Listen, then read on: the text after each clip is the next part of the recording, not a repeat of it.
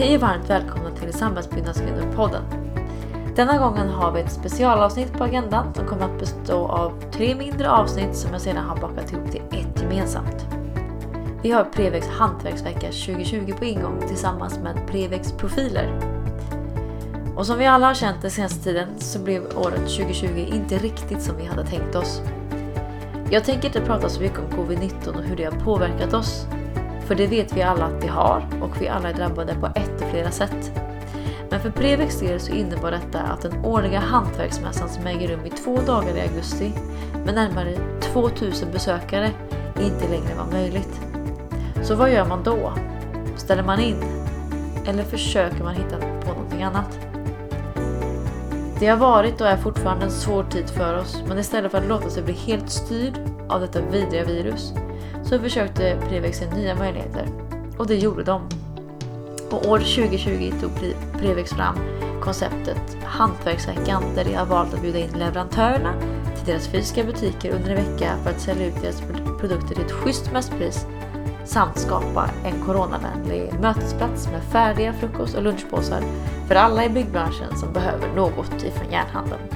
Vilket vi typ alltid gör när vi. Så under vecka 35 ägde Hantverksveckan rum i Prevex alla butiker och det blev en riktig succé har jag hört nu i efterhand. Så vart kommer jag och podden in i bilden? Jo, vi hade från början tänkt att ordna med scen och bjuda in olika profiler ifrån branschen för att hålla i panelsamtal med olika teman. Men det var ju inte heller riktigt möjligt längre. Så vi har istället spelat in tre kortare avsnitt med tre olika teman tillsammans med tre av Prevex profiler.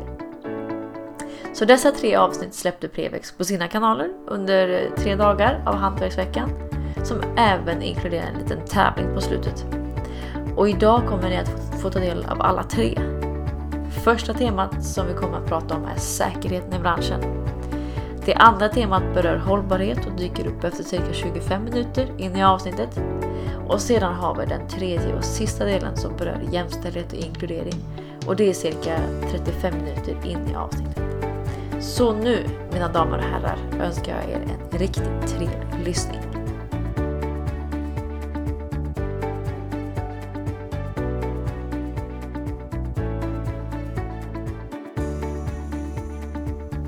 Hej och varmt välkomna till Prevex hantverksvecka 2020 tillsammans med Prevex profiler. Och det är jag som är moderator här idag, Amanda Eklund på Samhällsbyggnadskvinnor-podden. Och med mig idag så har jag alltså tre profiler ifrån Prevex och de ska få presentera sig själva, tänkte jag. Vi har Kristina, Henrik och Jonas. Så Kristina, vill du börja och presentera dig själv? Självklart, det gör jag gärna. Jag heter Kristina, är göteborgare. Jag har bott här hela mitt liv, vissa turer utomlands. Men eh, är väl Prevex nytillskott. Eh, filialchef här i Sisjön. Eh, jättestolt över att ha fått den förmånen. Eh, har jobbat i detaljhandeln och fackhandeln i hela mitt liv. Både inom hemtextil, kläder, bygghandeln till privatkunder och nu äntligen jobba mot proffsmarknaden. Mm. Vad innebär filialchef? Det innebär att jag har ett eh, totalansvar kan man säga över verksamheten här i Sisjön. Allt från att säkerställa att kunden blir väl mottagen, att vi eh, kan leverera det som kunderna vill, eh, se till att det finns bemanning på plats, hela verksamheten. Från, från det att varan kommer in på lagret till dess att den lämnar butiken med, med kunden. Sen har vi ytterligare en liten verksamhet som vi är väldigt stolta över. Som inte ligger under mitt direkta ansvar utan som en kollega Mattias har hand om. Mm. Serviceverkstan där vi faktiskt kan se till att kunderna får, kan komma tillbaka om de behöver hjälp med någonting. Mm. Och varför jobbar du med det här då? Varför älskar du det här? Um, att lösa problem. Uh, och se till att folk blir nöjda på ett sätt där jag samtidigt får nyttja min kreativitet. Och ja, Det har nog alltid legat mig varmt om hjärtat. Mm. Tack för det Kristina. Då kan vi ta Henrik. Ja, Henrik heter jag och är eh, VD för Prevex. Och det Kristina glömde säga är att hon faktiskt är chef för Sveriges största järnhandel för proffs. Just det. Är en viktig detalj där. Ja, Ja, det- men det tycker jag. Det är en ganska maffig anläggning du ansvarar för. Ja, det är Med väldigt kul. Mycket grejer, mycket kunder och mycket personal. Nej, som sagt, VD för Prevex är jag och jag är då totalt ansvarig för samtliga våra anläggningar. Vi finns ju från Malmö i söder, längs med kusten via Göteborg och in till eh, Skövde. Så västra och södra Sverige har vi en ganska god täckning. Eh, ja, och jag är ju egentligen ansvarig för allting då med alla våra kunder, all vår personal, alla våra leverantörer. Och sen har vi då olika filialchefer och annat som har lite mer detaljansvar på olika områden. Hur länge har du varit här? Jag har varit här i fyra år. Eh, Kommer från dörrbranschen tidigare så jag har varit inne i delar av byggbranschen då fast från det producerande ledet. Och nu är jag i återförsäljarledet. Och varför är du här då? Ja, för det här... ehm, jag gillar ju driva saker och gillar att förändra saker. Och jag tycker att dels den här branschen och framförallt Prevex var en väldigt spännande tidpunkt. När det kunde hända mycket. Alltså man hade möjlighet att förändra och gå ur lite sådana invalda hjulspår. Så att det känns jättespännande för fyra år sedan jag började på Prevex att eh, kunna börja en sån förändringsresa. Och det känns jättespännande fortfarande. Tack för det Henrik. Och nu då Jonas. Ja, Jonas Åberg heter jag. Har eh, varit på Prevex ganska länge faktiskt. Eh, jobbar främst idag med inköp och eh, även butiksförsäljning. Och eh, varför är du här då? Jag har varit här ganska länge, eh, närmare 20 år. Oj. Och har väl varit med från ett litet, litet Prevex till ett idag väldigt stort Prevex som sagt, som Henrik sa. Häftig resa ja, på 20 år. Ja, fantastiskt eh, kul och varit med hela vägen. Tack så jättemycket för det Jonas. Eh, och eh, jag tänker att anledningen till att vi sitter här idag är ju för att ni har ju en årlig eh, hantverksmässa. Men eh, på grund av lite ja, omständigheterna som råder just nu så har det ändrats lite. Men jag tänker Jonas, kan du berätta lite om hantverksmässan eller hantverksveckan som det blir nu då? Ja, i år blir det hantverksvecka eh, istället för mässa.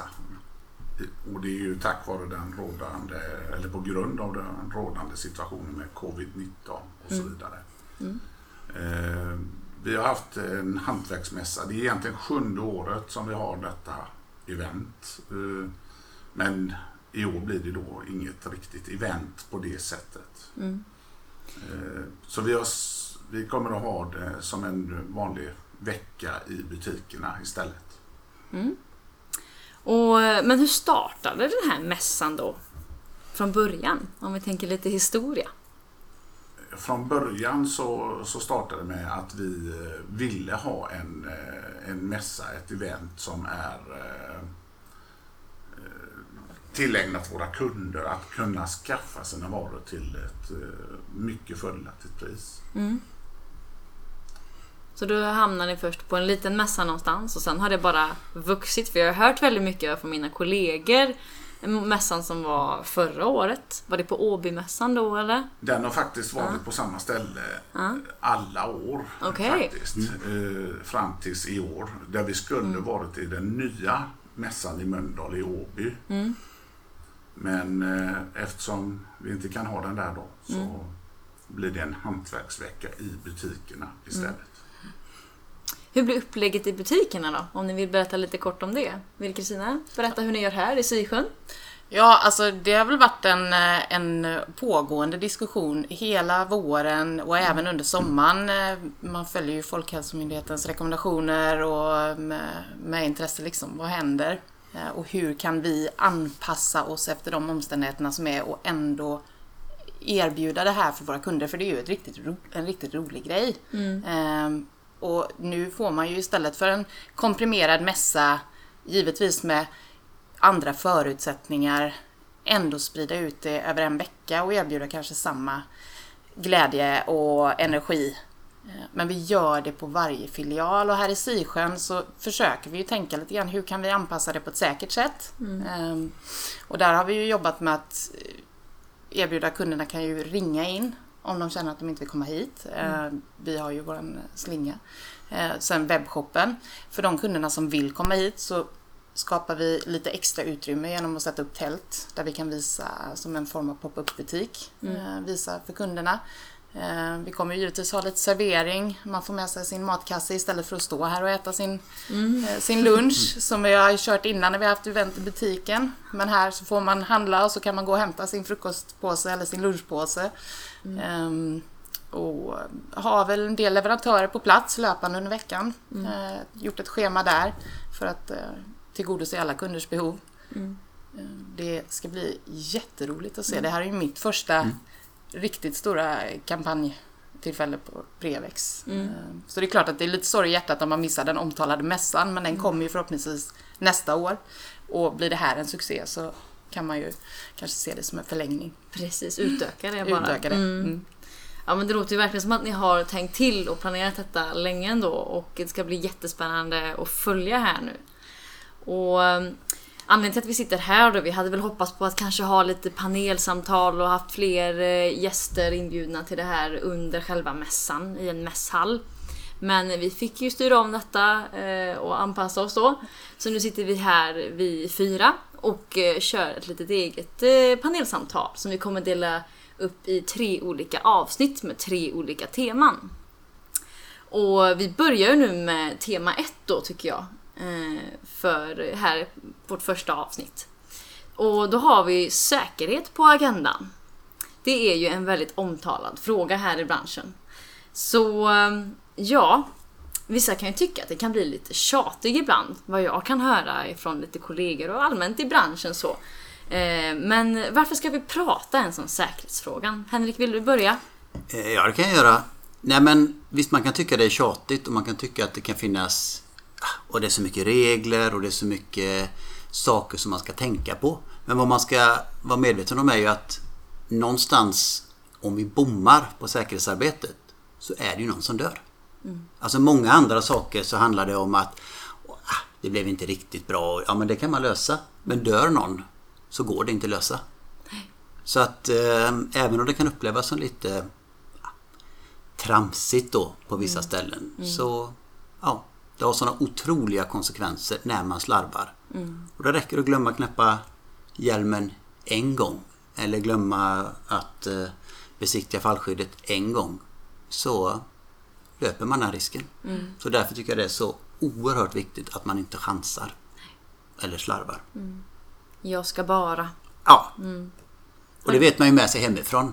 Det är ju de gångerna, ah, jag orkar inte, jag mm, lutar stegen lite dumt och så, nej, det här blir inte bra. Jag får göra det riktigt. Precis.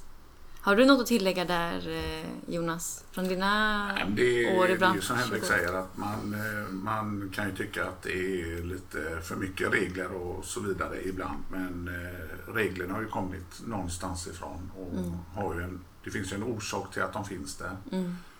Sen eh, kan jag väl säga att det räcker ju inte att tillhandahålla eh, säkerhetsutrustning utan att eh, man måste ju få folk till att använda den också. Ja, en viktig poängtering. Och jag tror att ännu viktigare där är att vi, vi kan ju tillhandahålla fallskydd eh, och fallskyddsutrustning. Vi kan tillhandahålla hjälmarna, skyddsskor, allt det där, handskar. Men du måste också ha kunskapen om hur du ska använda den. För jag kan ju kränga på mig en sele eh, och sen utföra mitt jobb. Men om inte jag har satt på mig den rätt eller jag använder fel sele för fel jobb så hjälper den ju inte. Utan, Och det är ju där vi kommer in, tänker jag, i butiken. Ja men det är så, både rådgivning i butiken och sen vissa delar kräver ju faktiskt utbildning. Ska du jobba på höga höjder, det, det kan ju inte vem som helst göra utan då behöver du gå någon form av utbildning.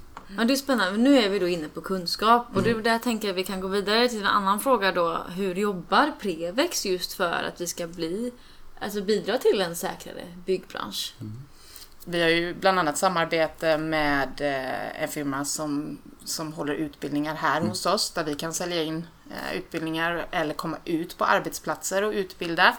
Ehm, Vi har leverantörer som kommer hit, utbildar vår personal, men även där våra utesäljare har möjlighet att boka upp leverantörerna och ta med sig dem ut eh, för visningar. Det finns, eh, vi har ehm, eh, leverantörer där man kan få komma till deras testanläggningar och eh, till exempel fallskydden just som vi pratat mycket om nu. Att eh, prova att klättra och eh, så Mm. det finns lite olika alternativ. Mm. Där tror jag du har en viktig poäng faktiskt Kristina, just det här med samarbetet med leverantörer. För vi som återförsäljare, vi kan ju vara duktiga på mycket. Men det är ju leverantörerna som verkligen är djupa experter på sina områden. Så att vi kan ju allmänt rekommendera till våra kunder att ja, men här är bra saker. Men just i samverkan med leverantörer ger det här djupkunskapen att man verkligen eh, förstår hur man ska använda det. Och då i vissa fall behöver utbilda sig. Eller certifiera sig också. Just det. Jag tänker också på det du poängterar Jonas, att det räcker inte att man har utrustningen utan man måste också använda den, eller att- att den inte bara finns där. Att få folk att använda det tänker jag handlar mycket om attityder och sånt.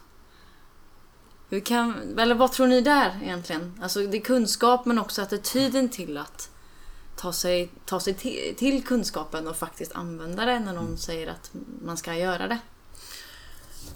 Men det handlar ju lite grann om just kunskapen kring varför en produkt har kommit till. Varför har vi MIPS i våra Guardio-hjälmar till exempel? Eh, MIPS-systemet. Varför har det utvecklats? Ja, för att skydda hjärnan mot slag i hjälmen så att det liksom fördelas trycket jämnt. Att man... Eh, att, att vi som, som eh, säljare eller verksamhet när vi pratar med kunderna kan förmedla det till kunden. Eh, förklara liksom vad som kan hända om, om du inte har det. Eh, och det får de också via, via utbildningarna. Men, men jag tror att det är viktigt att man har en respekt för det arbetet som ska utföras, att man har en förståelse för kundens arbetsmiljö. Eh, och tar den på allvar. Och få förståelse för kundens arbetsmiljö. Är ni ute på plats och sånt också mycket eller hur fungerar det? Ja, det vill jag man kan säga en av Prevex eh, ja, kärnområden är just att vara ute hos kunden. Eh, vi har, man säga, oproportionerligt många utesäljare för vår omsättning just för att vi ska kunna vara mycket ute hos kunderna. Förstå vad händer ute på ett bygge, hjälpa till vid byggplatsstart, resonera vad behöver man för kollektiva fallskydd, hur ska man sätta upp eh, inpassering, utpassering, alltså något skyddssystem så att inte obehöriga tar sig in. Hur ska man under själva bygget, vad är det för produkter som behövs? Så att eh, där, där är en viktig rådgivningsfunktion eh, som är viktig. Jag tänkte på det också just det här när du pratar om attityder. Man ser ju också samhället. Om man backar tio år bakåt så var det ju ingen som hade hjälm när man åkte skidor. Nej. Och nu har ju alla hjälm när man åker skidor. Så att det finns ju en sån utveckling i samhället också där man blir mer och mer medveten om att man behöver skydda sig med säkerhetsbälte, hjälm, cykelhjälm och så vidare. Och det tror jag hänger med också och korsväxlar mellan byggbranschen och det vanliga samhället.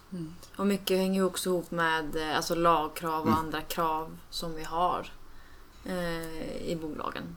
Så alltså, det är ju liksom, det är inget snack om att det, det är varsel på sig och en hjälm idag när du är på bygget. Eh, men det var inte lika självklart för några år sedan. Så att, eh, det är mycket liksom eh, krav på själva eh, byggbolagen då också. Och även ja, de som tar fram standarder och krav. och så. Sen är ju byggbolagen med och, och eh, tar fram regelverken också idag. Ja men precis. som- Mm.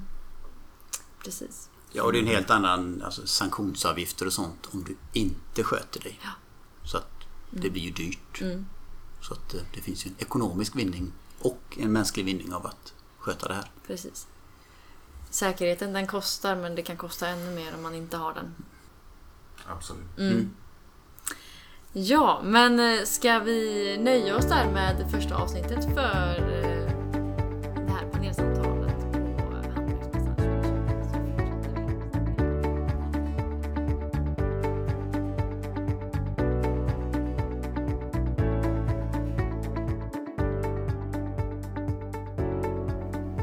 Hej och varmt välkomna till avsnitt nummer två med Prevex-profiler här under Hantverksveckan 2020. Tillsammans med mig, Amanda Eklund på Samhällsbyggnadskvinnopodden. Förra avsnittet så snackade vi om säkerhet här i branschen och nu här i detta avsnitt så har vi hållbarhet och klimatpåverkan som fokus den här gången. Och jag tänker att Henrik, vi börjar med dig här. Mm, Hur, absolut. eh, hur jobbar ni på Prevex till att börja med här nu med hållbarhet? Nej, det är ju någonting som tror jag alla moderna företag genomsyras av. Det går inte att ha det som det här gör vi vid sidan om utan man måste tänka på det i, i alla led. Mm. Um, det är lite, faktiskt lite intressant. Vi har precis skrivit vår nya affärsplan. Vi hade en som gällde de fem senaste åren och nu skriver vi en som ska gälla från och med nu och fem år framåt. Och om man lägger dem jämte varandra så ser man jätteskillnader. Just när det gäller det här med hållbarhet och klimat. För fem år sedan det skrevs ett par meningar om det för att det skulle vara med. Men nu blir det ju en helt annan, att det faktiskt går som en tråd genom materialet. Och att det verkligen kan bli ja, mycket mer konkret. Så det är jättespännande att se de skillnaderna på bara, på bara fem år. Hur, hur det har förändrats. Mer konkreta saker då eller? Ja, jag upplevde att i, om man tittar bakåt då att det blev mycket att vi ska jobba med det, vi ska tänka på det, vi ska prioritera det. Men att det blev inte så mycket konkreta handlingsplaner att det här kan vi göra. Nu känner jag att ja, men det finns jättemycket att göra. Du kan producera el, LED-belysning och sånt eh, som drar ingenting nästan. Det är tillgängligt, det var det inte riktigt innan. Det här med laddstolpar, alternativa drivmedel för bilar och transporter. Det finns liksom hur många olika områden som helst som man kan faktiskt göra konkreta saker på. Så att det, man har helt andra praktiska möjligheter att faktiskt åstadkomma någonting nu, tycker jag. Och på tal om praktiska möjligheter då ut i verksamheten. eh, Kanske vi kan komma in på det här då. Kristina, vill du fylla i lite? Hur märker du av det? Eller hur jobbar du med det i din roll? I min roll, eller i vår roll ute i butiken som, eh, som möter kunderna så handlar det ju väldigt mycket om att hjälpa kunderna att göra medvetna val. Att kanske prioritera eh, annorlunda i sitt tänk. Vi jobbar med kända varumärken men av hög kvalitet. De kanske kostar lite mer. Eh, men det håller över, över, över tid. Eh, vi, eh, enk, enkla saker som att, hos oss kan man inte ens köpa plastpåsen när man handlar. Vi tillhandahåller en papperspåse nu. Det är ett led i den här eh, strategin som Henrik pratade om. Eh, Vi har våran serviceverkstad som vi pratade om i förra avsnittet. eh, Där kunden faktiskt inte behöver köpa nytt utan kan komma in och laga. Det är ju en ekonomisk vinst för dem eh, och det är också en vinst för miljön. Man kommer ifrån slit och slängtänket. Mm, just det. Och uppmuntra kunderna då till att istället för att köpa nytt. Mm. Super. Och Jonas, som har varit med här i 20 år. Du ser väl ganska stora förändringar på den här Ja, punkten det- också? Det har varit jättestora förändringar och det genomsyras av hela företaget så att säga. Mm. Och framförallt så gäller det ju, det, det, för mig handlar det mest om kanske det utbud vi kan presentera till marknaden med eh, allt från fog och kemikalier till eh, eldrivna maskiner och så vidare då. Istället för bensindrivna till exempel när det gäller de lite tyngre maskinerna. Mm. Mm.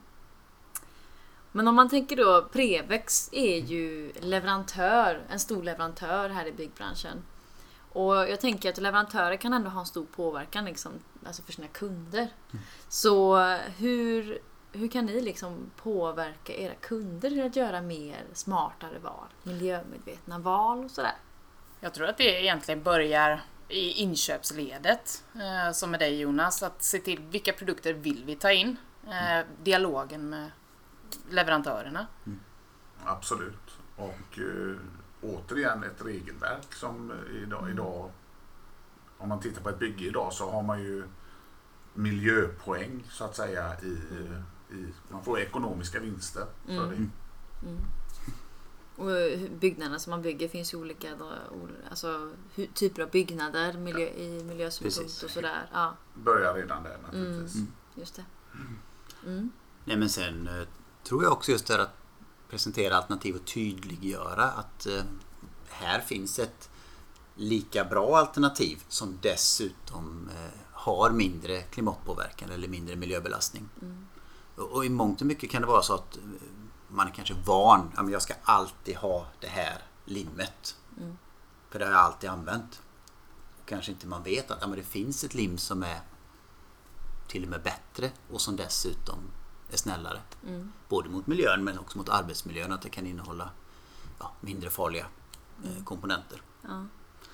Så det är lite sådana här vanor också som måste brytas och det gör man genom ja, kommunikation. Jo, men just de här aktiva valen. Men då tänker jag också som leverantör. Kan ni också göra aktiva val då? Att det här är inte bra för miljön. Nu har vi det här som är bättre. Kan ni liksom skita helt i att ta in de produkterna då?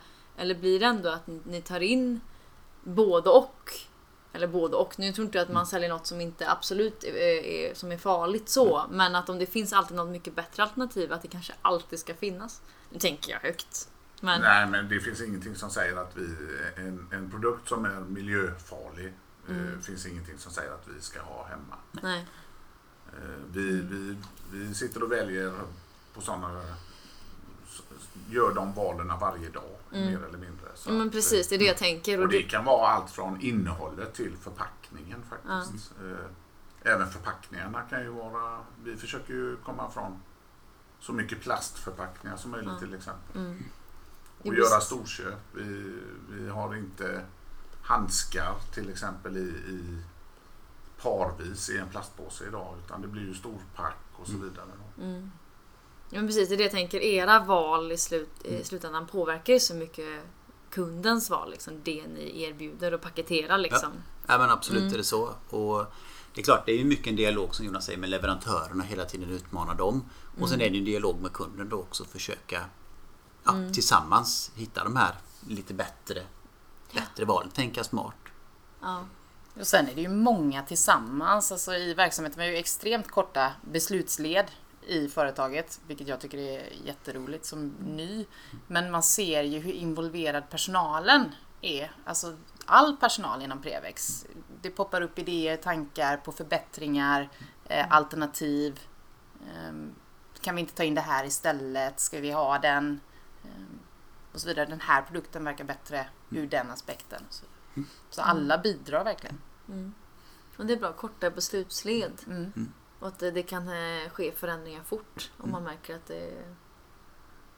Att Nej, men vi, vi är ju så sett ett rimligt stort bolag men vi är fortfarande tillräckligt små för att kunna vara just snabbfotade och, och verkligen eh, låta folk påverka.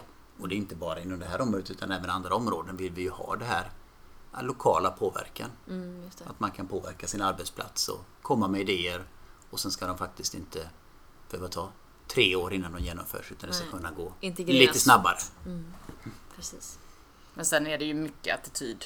Eh, attitydsförändring eh, i... Mm. Alltså den är ju svår.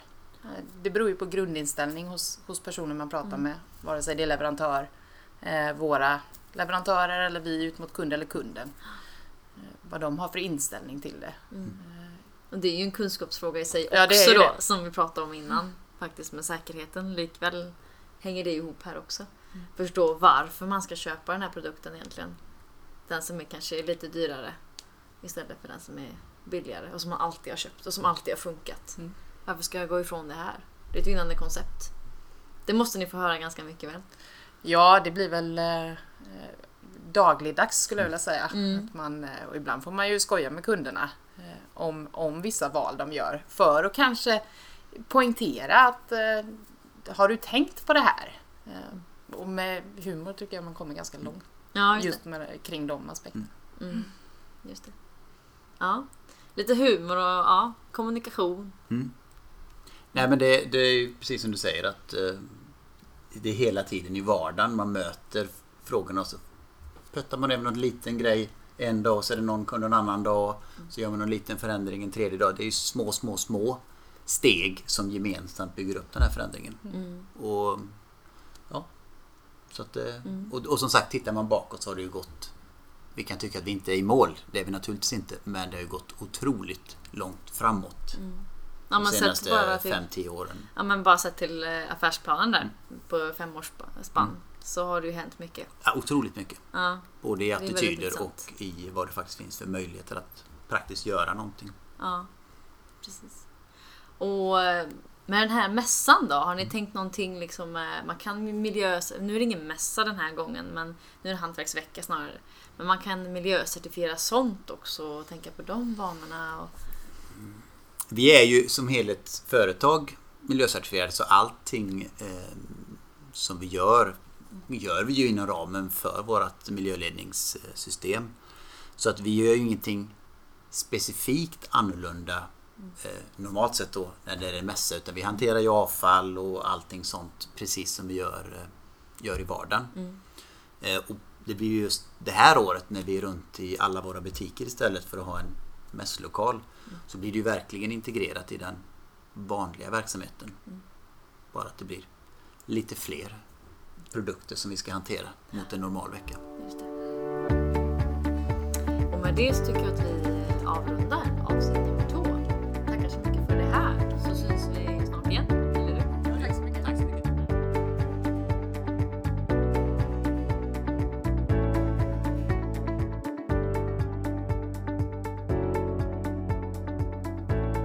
Hej och varmt välkomna till det tredje avsnittet med Fredriks profiler här under Hantverksveckan 2020.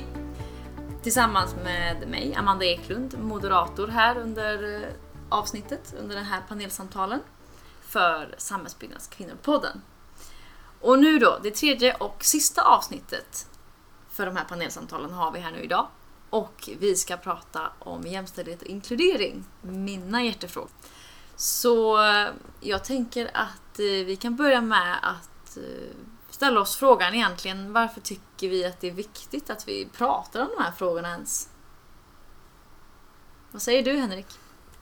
Ja, varför tycker vi att det är viktigt? Det finns ju lite olika perspektiv på det naturligtvis. Men om man tar, går till mig själv. Jag menar, vi lever ju i ett samhälle där det här är aktuella, viktiga frågor.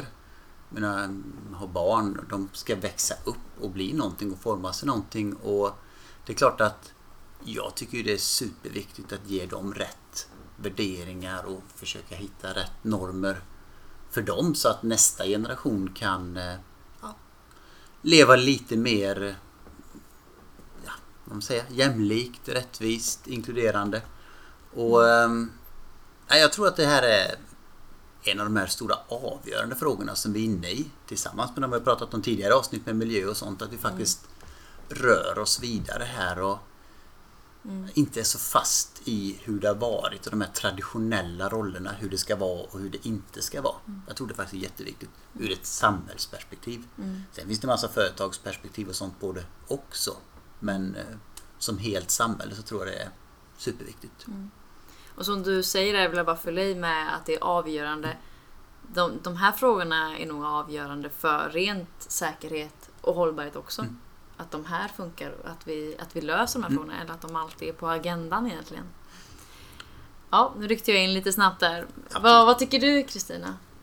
Det är precis som Henrik säger, det är ett ständigt aktuellt eh, ämne eller område som vi förmodligen aldrig kommer att vara klara med. Eh, för det blir nya förgreningar på problematiken. Eh, för mig finns det ju många aspekter varför jag tycker att det är precis som du är en hjärtefråga. Eh, men individen, du måste skala bort vad det är för kön, vad det är för etnicitet, ålder. Alltså de aspekterna, det är individen och individens förutsättningar att göra ett jobb. De andra, det andra ska inte, ska inte spela in. Nej. Nej. Men det är det som vi...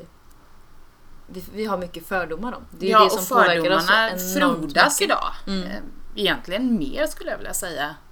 eh, Än, än för fem, sex år sedan. Jag ser, ju- ser det tydligt både privat umgänge och även eh, kunder. Alltså, vi blir snävare och mer inskränkta stundtals faktiskt. Vad säger du Jonas? Varför är det viktigt att vi pratar om det här eller att vi ens tar upp det?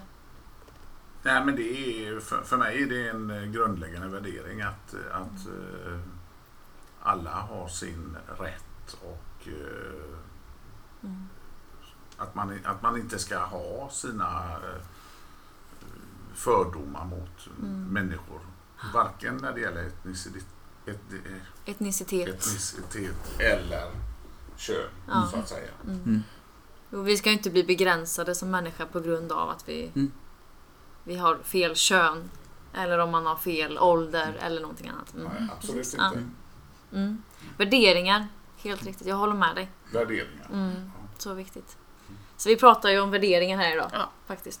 Precis. Och ehm, som rent i samhället nämnde ju du Henrik.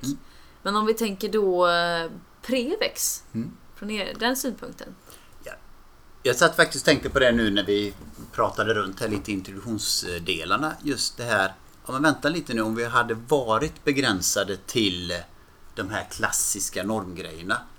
Vilka av våra medarbetare hade vi inte haft på de positionerna? Och det är faktiskt några av våra allra, allra duktigaste medarbetare som vi inte hade haft då. Om vi hade tänkt strikt könsmässigt eller strikt, vi ska bara ha vita medelålders män eh, så hade vi bommat flera av våra allra, allra duktigaste medarbetare. Det där- menar, Det där tror jag är en jätteviktig reflektion som man egentligen ska göra oftare. ehm, oavsett arbetsplats.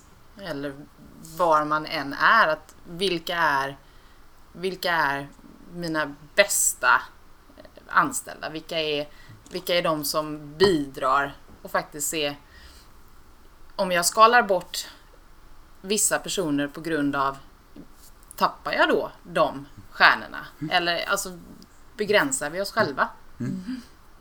Och hur?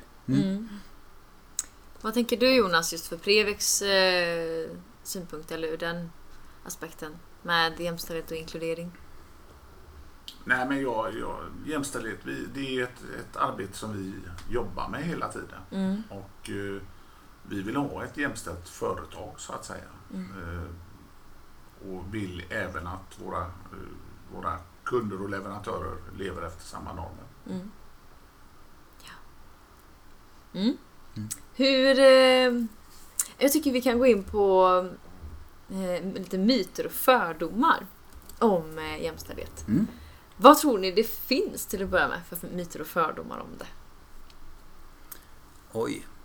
Jag tror det finns ganska många. Jag tror faktiskt en sån myt är att det liksom bara är här jobb på ytan. Att det inte ger någon liksom, effekt om man nu tar ut företagsperspektiv. Att det, det gör man för att visa att man är gulligt företag. Endast varumärket? Ja, varumärkes, det är lite imagebyggande. Men där, där tror jag det är en myt att det inte ger någon verklig effekt. Jag tror faktiskt man kan eh, tjäna pengar på att jobba på rätt sätt med jämställdhet och inkludering. Så det är en sån typisk myt bland företagsledare tror jag. Och du sett till VD då, vad, hur Mm. tänker du att eh, ni kan tjäna pengar på det? Ja, men liksom sa innan att många av våra absolut vassaste medarbetare skulle inte varit på de positionerna om vi hade tänkt kan man säga gammalmodigt. Bara en sån sak. Ehm, Så det, det tror jag vi hade gått miste om jättemånga talanger. Och en av de grejerna som Previx är en järnhandel för talanger och proffs, säger vi. Det handlar lite om våra kunder, att vi vill vara med från början när de är ett litet bolag och så följer vi dem tills de blir ett stort bolag. Men vi har också internt att eh, man ska kunna börja på Prevex på lagret eller i butiken eller vad som helst och så utvecklas i olika roller. Och hade vi då tänkt begränsande där att men har du börjat på lagret, ja, då kan du inte flytta till butiken utan då ska du vara på lagret och så vidare. Då hade vi också tappat jättemånga av de som har vuxit i bolaget och tar nya roller. Så jag tror det här att, att sätta människor i fack, oavsett vilket fack, begränsar. Och för ett bolag så blir det att du blir statiskt, det blir inte att du driver förändring, får inte den här flexibiliteten eller innovationskraften. Så Nej. att eh, det tror jag verkligen att eh, man blir ett av de företagen som förtvinar och går under om man tänker i de här statiska boxarna. Vad tänker du Kristina? Jag tänker att den största myten är väl den att man inte har några fördomar. Precis. Den personen existerar ju inte. Eh, Det krävs ju oftast en hel del självrannsakan. Eh, Ibland får man eh, några kallduschar. Men, men fördomarna, man, jag tror att man har fler fördomar än man är ve- medveten om faktiskt. Mm. Ja. ja, men vi är ju formade från... Vi är formade i ett visst samhälle i en viss tid. Och det är klart att det, det, är det vi ser och det är det som är vår verklighet och vår sanning. Likväl vad vi tänker och våra tankar också. Det kommer alltid vara vår sanning och vår verklighet. Mm. Men den som sitter mitt emot mig har inte samma sanning och verklighet. Så är det ju. Mm. Och därmed har vi ju direkta fördomar. Mm. Men om, om vi tänker rent så här, feminism och sånt då? Typ så, vad tänker ni när ni hör feminism och vad tror ni andra tänker när de hör feminism? Jag tror tyvärr fortfarande att ordet feminist eller feminism har en negativ klang. Mm. Jag tror tyvärr det. Det är just därför jag tar upp den här frågan faktiskt här. För det är den upplevelsen jag också har. Nej, men det, jag håller med dig faktiskt där Kristina. Jag tror också det har negativ klang. Precis som det här med regnbågsflaggan. Också kan i vissa sammanhang få en negativ klang. eh, Där det egentligen bara pekar på att ja, men alla ska ha samma möjligheter och att det ska vara liksom, lika. Eh, Det handlar inte om att trycka ner någon eller trycka upp någon på någon annans bekostnad utan det handlar om att Alla människors lika och värde. Och det vet jag, vi hissar ju till exempel eh, regnbågsflaggan på, på Prevex och det vet jag att det finns säkert de som har synpunkter och tycker att nej men det där är inte rätt att ha någon tolkning av det. Nej, för att man har en fördom om att den flaggan står för någonting som man själv inte kan identifiera sig med. Man står inte för alla Nej. människors lika värde. Men rent feminism så eh, kan jag uppleva också då vad man från eh, egna, ja, men egna erfarenheter att det är för kvinnornas skull. Att man gör det för den sakens skull. Att det blir så fokuserat på liksom kvinnor. Ehm, och det är också väldigt fel att det är endast fördel för kvinnorna och att det blir mindre eller till nackdel för män. Eh, och det är också en stor myt om, om, om den här frågan egentligen. Och sen att under alla dess tider, rent historiskt, så har ju alltså, kvinnor kämpat för feminism, för sina rättigheter. Eh, men, och likväl också som vi ser prideflaggan med andra människor med annan, annan eh, sexuell läggning eller etnicitet och sådär. Ska få kämpa för sina rättigheter. På grund av att vi har normer i samhället som begränsar dem. På grund av det här. Och det känns så sjukt att eh, Ska, då, ska det behöva vara på det här sättet att andra människor ska kräva rättigheter som alla andra människor bara har, som bara finns där? Vi tänker inte på att vi har det, men vi har ju det. Och då är det ju vi som sitter i en priv- privilegierad position som har de här rättigheterna automatiskt bara för att vi har rätt kön, hudfärg, ålder eller vad det än nu må vara. Så måste ju vi också kämpa eller och slå slag för de människorna som inte har de här rättigheterna. Automatiskt. Utan tvekan. Ja, men absolut. Och Nej, det- men det, det- jag det- tror det det, är en alltså, vi som är liksom, håller på att säga, starka i samhället eh, ja, måste Mm. ju värna om dem Ja. som har det lite svårare. Och det kan vara svårt på många olika sätt. Mm. Men eh, det är ju en gemensam. Och därför är det så viktigt som du säger Kristina med självrannsakan. Eh, med medvetenhet att man behöver gå in i sig själv och se rent historiskt bara vad är jag uppväxt med?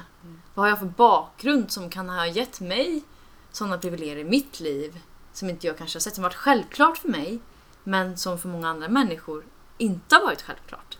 Och hur påverkar de mitt beteende Precis. i min interaktion med andra människor? Mm. Precis.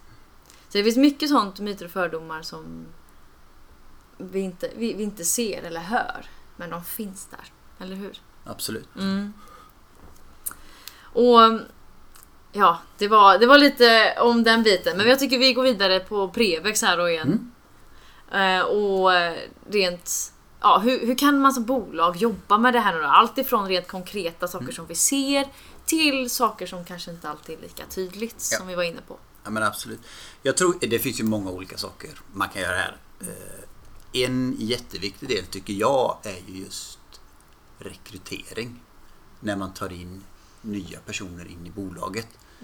att fundera på i vilken grupp ska den här personen in i? Hur ser den gruppen ut? Är det alla är tjejer mellan 20 och 25? Ja, men då kanske det kunde vara roligt att få in en kille om det går. Eller någon som var lite äldre. Och är det en grupp med bara killar, ja, det kanske kan vara roligt att få in en tjej. Eller alltså man tittar på det, vad har vi för ålder, vad har vi för kön, alltså vad finns det för olika typer av grupper och att inte de blir alla är likadana i en grupp. Utan man försöker hitta eh, olikheter som kan eh, skapa dynamik och just den här innovationskraften. Det tror jag är jätteviktigt att vi som bolag antingen när vi rekryterar själva eller när vi använder rekryterare kravställer och säger att ja, men vi vill berika den här gruppen med någonting som den inte har idag. Ur lite olika aspekter. Kön kan vara en. Och det gör vi aktivt. Och försöker hitta en mix så gott det går. Så det tror jag är en, en sån eh, del där vi som bolag kan göra skillnad. Eh, En annan del, och det har att göra med lite grann kanske den branschen vi verkar i, byggbranschen, är en mansdominerad bransch. Det är en eh, bransch som historiskt sett har lite så tuff jargong och man kanske, ja, det här med sexuella trakasserier och sånt det har funnits kanske lite mer än i andra branscher. Men i alla fall, och där är det viktigt att som bolag ha nolltolerans och faktiskt markera att nej men, det här är inte okej. Det blir konsekvenser av Det det. blir konsekvenser av det. Och där, eh, ja, som sagt, det är jätteviktigt att ha den nolltoleransen och säga absolut inte. Och visa med handling att det är också nolltolerans. För då skapar man en miljö där det för alla faktiskt är möjligt att arbeta. För det är en sak om du rekryterar in en kvinna. Men som vid första julfesten så är det 14 metoo-ärenden som man inte tar i. Ja, vad blir det då? Det, så att eh, där tror jag det är jätteviktigt att de två delarna går hand i hand. Som chefer och ledare då? Hur bör man agera i den här frågan? Kristina? Nej men det är ju, nu är jag förälder också, har fyra barn hemma. Eh, och, och, skämt åsido, men parallellen är ju densamma. Alltså, mina barn gör som jag gör, inte som jag säger. Eh, och det är ju på samma sätt på en arbetsplats, som en ledare eller chef, så är det ju du som sätter tonen och visar vad som är acceptabelt. Eh, tillåter man ett visst språkbruk, en viss jargong, man säger att det är högt i tak. Ja, men på vems bekostnad? Det där höga taket. Vem drabbar det? Eh, om jag agerar nedsättande mot någon på grund av olika egenskaper, personliga, om det är kön eller etnicitet, att för, uttala mig fördömande på något sätt eller fördomsfullt. Ja, men då visar jag ju mina anställda att det är okej. Så får man göra. Jag måste ju våga eh, utmana normen. Jag måste våga, jag måste våga självrannsaka mig själv, som jag sa, jag måste våga sätta ner foten och visa att stopp, här går en gräns, vi går inte över den, det här är inte acceptabelt hos oss. Ehm, Sen har jag ju jobbat i eh, homogena arbetsgrupper tidigare, eh, bara kvinnor. Eh, Det är viktigt att man har en arbetsplats med mångfald. För det skapar en bättre lönsamhet, har jag sett i alla fall, för företagen. Men, men just det här, om man går tillbaka just som ledare, hur man agerar. Det tycker jag också man ser i hur man agerar gentemot sina medmänniskor, eh, kunder, leverantörer. Varför ska jag, bara för att jag jobbar i byggbranschen, varför står det att jag ska ha skinn på näsan som tjej? Det är så vanligt. Ja, men för att jobba i den här branschen så måste du ha skinn på näsan. Ja, men varför då? Ifrågasätta Ja, sånt som kanske ofta alltså, Är är talad i välmening Ja, också. Man, absolut. eh, mm. Eh, Så väldigt, väldigt, väldigt mycket ansvar vilar på chef och ledare för att driva den förändringen. Eh, Men att jätteviktigt, inkludera, alltså få med sig alla runt omkring på resan. Och det får du ju genom att våga, våga utmana, våga, eh, våga ställa motfrågor. Och där tror jag också du som alltså, chef över ett ställe, då hamnar man i många av de här vardagssituationerna, precis som du säger, där man måste vara föredöme och man måste också agera. Jag hamnar ju i många av de här lite mer policyfrågorna. Hur, hur vill vi utvecklas? Hur vill vi förändras? Så de, de två måste naturligtvis samspela. Jo men där är ju också som om vi står ute i butiken Jonas och jag och det kan komma en kund och säga men lilla gumman kan du lösa det åt mig? Att det ligger lika stort ansvar, alltså som kollega, att man har ett kollegialt ansvar att säga ja, vadå lilla gubben, alltså att någon annan faktiskt, det är helt okej att kliva in och säga ursäkta men vad sa du? Vi måste stå upp för varandra. Vi har ett ledarskap men också ett medarbetaransvar, ett medarbetarskap. Givetvis. Så vi alla har ju det ansvaret på våra axlar. Men att ledare och chefer är ju en viktig drivande faktor i det hela. Och visa att man förväntar sig det av, Ja. av dem man jobbar med. tycker jag är, är viktigt också. Mm. Verkligen. Ja, mycket bra som har sagts här och tiden bara springer ifrån oss här. Och jag tänker att vi ska börja avrunda det här panelsamtalet för den här hantverksveckan. Och jag tänker om ni vill avrunda med någon, något litet, någon mening var här. Vill eh, Jonas börja avrunda? Det ska bli en spännande vecka och vi vill hälsa alla kunder välkomna och hoppas att det blir en eh, succévecka. Trots att mässan inte blir av. Nej men det tror jag alla här på Prevex är superförväntansfulla just att se ja, men vad blir det? Vi vet väldigt väl hur en normal mässa blir. Vi kan göra den jättekul och jättebra. Och sen, nu har vi försökt ta över det vi kan ta över till en mer annan vardagssituation. Så det ska bli jättespännande att se vad, vad kommer hända. Ja, Jag ser Hantverksveckan som startskottet på en enormt spännande höst Mm. på Prevex i Sisjön speciellt. Eh, Vi har mycket som kommer att hända. Så att, eh, har man vägarna förbi så kika in, ta en kaffe, prata med oss. Och med det så tackar jag så jättemycket för det här samtalet och intressanta diskussioner. Verkligen. Tusen tack och lycka till! Tack själv! Tack så jättemycket.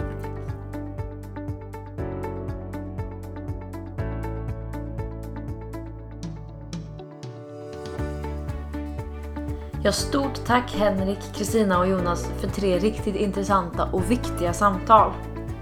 Och jag måste bara få säga att jag är så privilegierad med att träffa så otroligt många intressanta och trevliga människor som vill se samma förändring som mig. Och jag är så glad att jag får lov att hamna i, i intressanta möten där jag hela tiden får ta in nya perspektiv som jag sedan kan ge vidare till andra i podcast Samhällsbyggnadskvinnor. Så tack Prevex AB som bjöd in mig för att hålla i dessa tre panelsamtal tillsammans med Prevex profiler. Och särskilt tack till VDn Henrik Granat som verkligen drev på detta initiativ. Det gläder mig verkligen mycket att se detta engagemang hos människor i ledande positioner och som går i bräschen för att prata om frågor som berör jämställdhet och inkludering. För det är svåra och komplexa frågor och folk är oftast rädda för att säga fel inom citationstecken. Men inte Henrik. Och det gör honom till ett föredöme och jag hoppas att fler kan ta efter honom. Vi måste börja våga prata om dessa frågor högt i alla rum för att fler ska börja förstå vad inkludering egentligen handlar om och att det är något som vi kan jobba med varje dag.